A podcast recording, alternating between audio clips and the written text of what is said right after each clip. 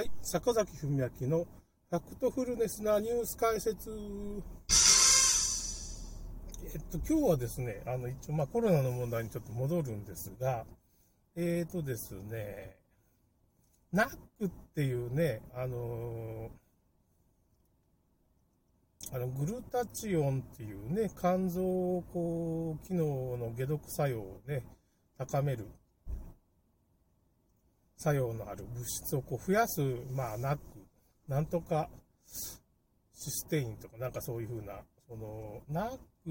クは結局そのグルタチオンを作るための材料になるような物質を、まあ、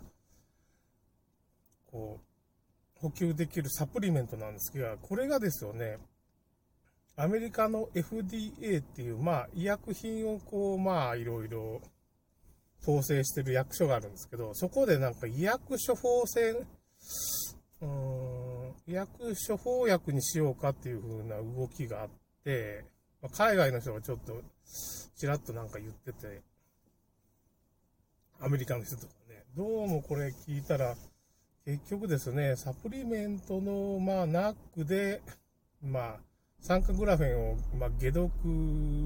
を高めるっていうかね、肝臓の力を、まあ、グルタチオンの濃度を高めて、まあ、あの、解毒作用を高めて、ナックをもう、で、えっ、ー、と、酸化グラフェンを解毒してしまおうっていうのが、まあ、どうも当たってたらしくて、これを封じに来たっていうか、まあ、まあ、医薬処方薬になると、まあ、医者が処方するようになるんですよね。それでまあ、そういう、のサプリメントであんまりこう流通しないようにする妨害っていうかね、そういう風なところにつながってくるんじゃないかっていうことを言ってましたね。その海外の、まあそういうワクチンのその解毒とかやってるのを研究してるまあ医者の人とかがね、だからまあ、そうやって封じてくるんじゃないかっていう風な話なんですけど、まあ、肝臓の機能を高めるって言ったら、まあ、タウリンとか、あの、お酒飲んだ人は肝臓が疲れてね、なんか、ちょっと あの、そのために飲むのがタウリンとか、あと、ウコンですね。ターメリックって、まあ、カレーのスパイスでもありますけどね。みたいね、僕は今ね、ウコン茶っていうの飲んでるんですよね。これあの、生協でさ、な、なぜかこのウコン茶がね、いつもね、半額になるんですよね。あのー、400円か500円ぐらい高いウコン茶なんですけど、2リットルのやつがあるんですけど、あるんですよ。発売してあるんです。それをなんか、まあ僕もちょっと脂肪肝気味なんで肝臓調子良くしようと思ってウコン茶を、まああんまし飲みすぎちゃいけんのかもしれんけど、ちょぼちょぼ。まあ味がね、ウコンの味ってみんな知ってるかどうか知らないですが、あんまりそんなに美味しいもんではないっていうか、なんか渋い感じのやつだから、そんなにぐ、ぐりぐり飲めるようなもんじゃないって、ぐいぐい飲めるようなもんじゃないんで、まあ、あんまり、あれを飲む人はいないんじゃないかな。ウコンっていうのはね、生姜の仲間なんですよ。もうほとんど見かけは生姜なんですけど、まあ味がべーって感じで、まあなんかあんま美味しくないって。良薬は水に、まあ苦くはないんだけど、苦い、苦いって言えば苦いんですけどね、なんか、変な味なんですよ。甘いような苦いような味でね。なんかで、ウコン茶をそのまま、まあちょっと薄めて、エキスを出してウコン、本当にウコンの味がする。あの、今僕は宮山公園っていう、まあ、農産物直売所みたいなね、来てるんですけど、そこの、まあ、漬物なんかが黄色い色をつけたりするじゃないですか。あれ、ウコンでね、着色したりするんですよ。あの、おしんこなんか黄色いやつね、本当はね。合成着色料じゃなし、ウコンで着色するのが、まあ本、筋なんですよ。それでまあ、あれもウコンが入ってるっていうかね、だから漬物が発酵してるんですけど、ウコンで着色した漬物みたいなのを食ったりとかね、まあしてるんですよ。まあね、まあなんとか、その、あと、ニンニクなんかには、まあ、有機ゲルマニウムって言ってね、まあそういう成分も入ってるから、まあ、中村クリニックさんが有機ゲルマニウム体にいいよね、みたいなこと、まあ、いろんな作用があるっていうかね、まあ、ビタミンとかミネラルの働きも良くなるしっていうのは、そういうふうなのもまあちょこちょこ、ニンニクも1個ぐらいは1日、まあね、臭いですけどね、ニンニク。は。なんかまあそんなにみんな気にしないから、1個だけは僕食べるようにしてますけどね、1日1個、生姜とかニンニクとか、生姜はまあなんていうか、そう炎症の予防とかになるからね、まあ冬になったらちょっと食べてる。ちょこちょこちょこ。膝が痛くなったりするからね。おかげで痛くないっていうか、まあ、炎症を抑える作用とかもありますからね。まあそういう漬物を中心に僕食べてるもんで、まあ、でウコン茶も仕方がない。最近ちょっと太りすぎで脂肪肝みたいになってるから、ウコン茶みたいなのちょこちょこ飲んだら、まあ調子がいいかなって。まあ寒いからね、この時期ね。やっぱ体調はいまいち、休みになったらなんかあんまり外に出れないっていうかね、体力落ちたかなっていう感じ。まあこんなもんなんかもしれん。やっぱ結局人間っていうのはね、体温が落ちるとやっぱしこう、あんまり動けなくなってきますね。結局冬眠するじゃないですか、熊もね。僕も冬眠って言ったら、ちょっと外に出て運動しようかなと思うんだけど、もう寒かったらね、ちょっともう寝ようかなみたいな 眠くなったりしてさ、昼寝ばっかりしてます。そんなんじゃいかんですけどね。まあだけどそういう時期だからまあ仕方がないっていうかね、その、冬は熊でも冬眠するんですから、まあ僕も冬眠しますかみたいな感じ。まあ無理せずにね、その、休みになったら寝てますけどね、結構よく寝てるみたいな。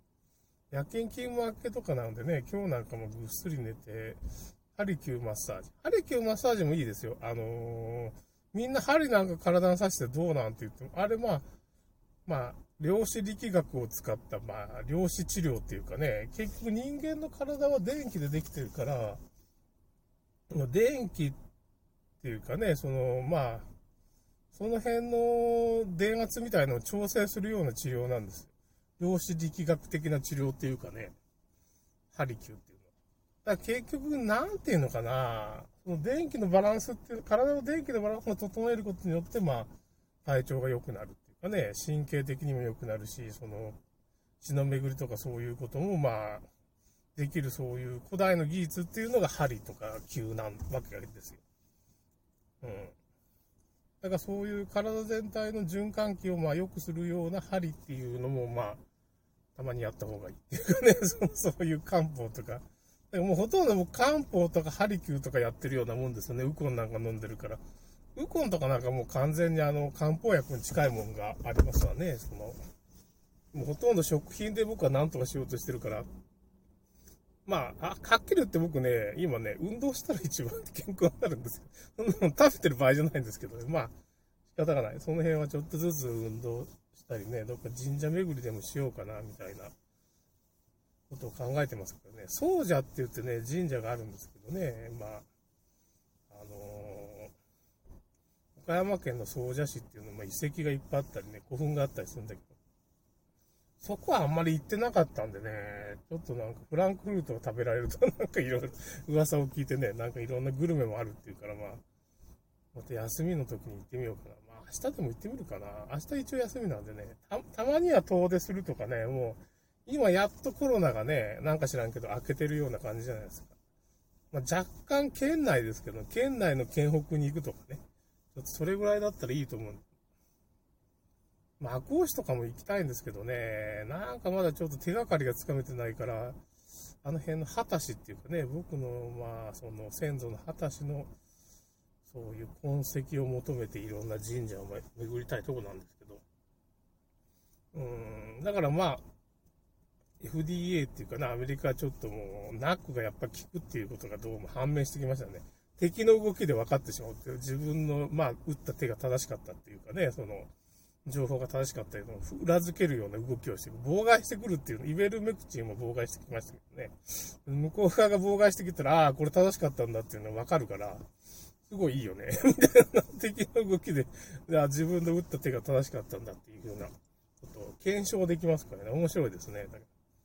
まあね、まあ、情報戦では結構僕らは勝ってるんですよ、はっきり言って。ワクチン反対してる人っていうのは、まあ、薬害みたいなのを何とかしようとしてる人は、情報戦では完全に勝ってるんよ。まあ、世界政府、まあ、ちょろいって言ったら怒られるけど、まあ、だけど向こうは権力があるからぐいぐい押してくるわけよ。だからまあ、完全に情報戦では勝ってんだけどな10、10-0で勝ってるんだけどね、完全に向こうの計画バレバレにしてるわけだから、もう透明化してるわけだから、ほんと。もうね、ロックフェラーのなんていうかね、その、僕もその、アイコンとこに出ますかね、計画書まで僕ら持ってるわけです から、どういう、その全然ね、その、偽陽性が出るみたいなね、変な検査で何でもかんでもコロナ死にしましょうって言っても、ロックフェラーの計画書に書いてるんですから。10年前のね、2010年のね。バレバレなんだから。こっちみんな、みんな気づいてくれよ、そろそろって思う。こんなバレバレの小学生もわかるような陰謀なんだから。みんな見抜いてくれよって思うんですけどね。そんなもん陰謀だろってあるんだから、もうロックフェラ財団が公式資料としてあるんだから。もう本当にさ。何が陰謀だよって公式資料ってあるんですって、そういう資料。みたいな感じだよね。陰謀論でも何でもただの現実なわけですから。みんなそんなこと起こると思ってなかったんですよ。まあ、なんかインフルエンザの、まあ、接種と同じだろうって、まあコロナ風邪なんだからってみんな、まあ騙されてっていうか気軽な気持ちで打ったけどね、即死してますよみんな。そんな即死しちゃうようなワクチン打っちゃダメだってっていう感じだけどね、まあ、それはちょっと置いてくあんま言うとね、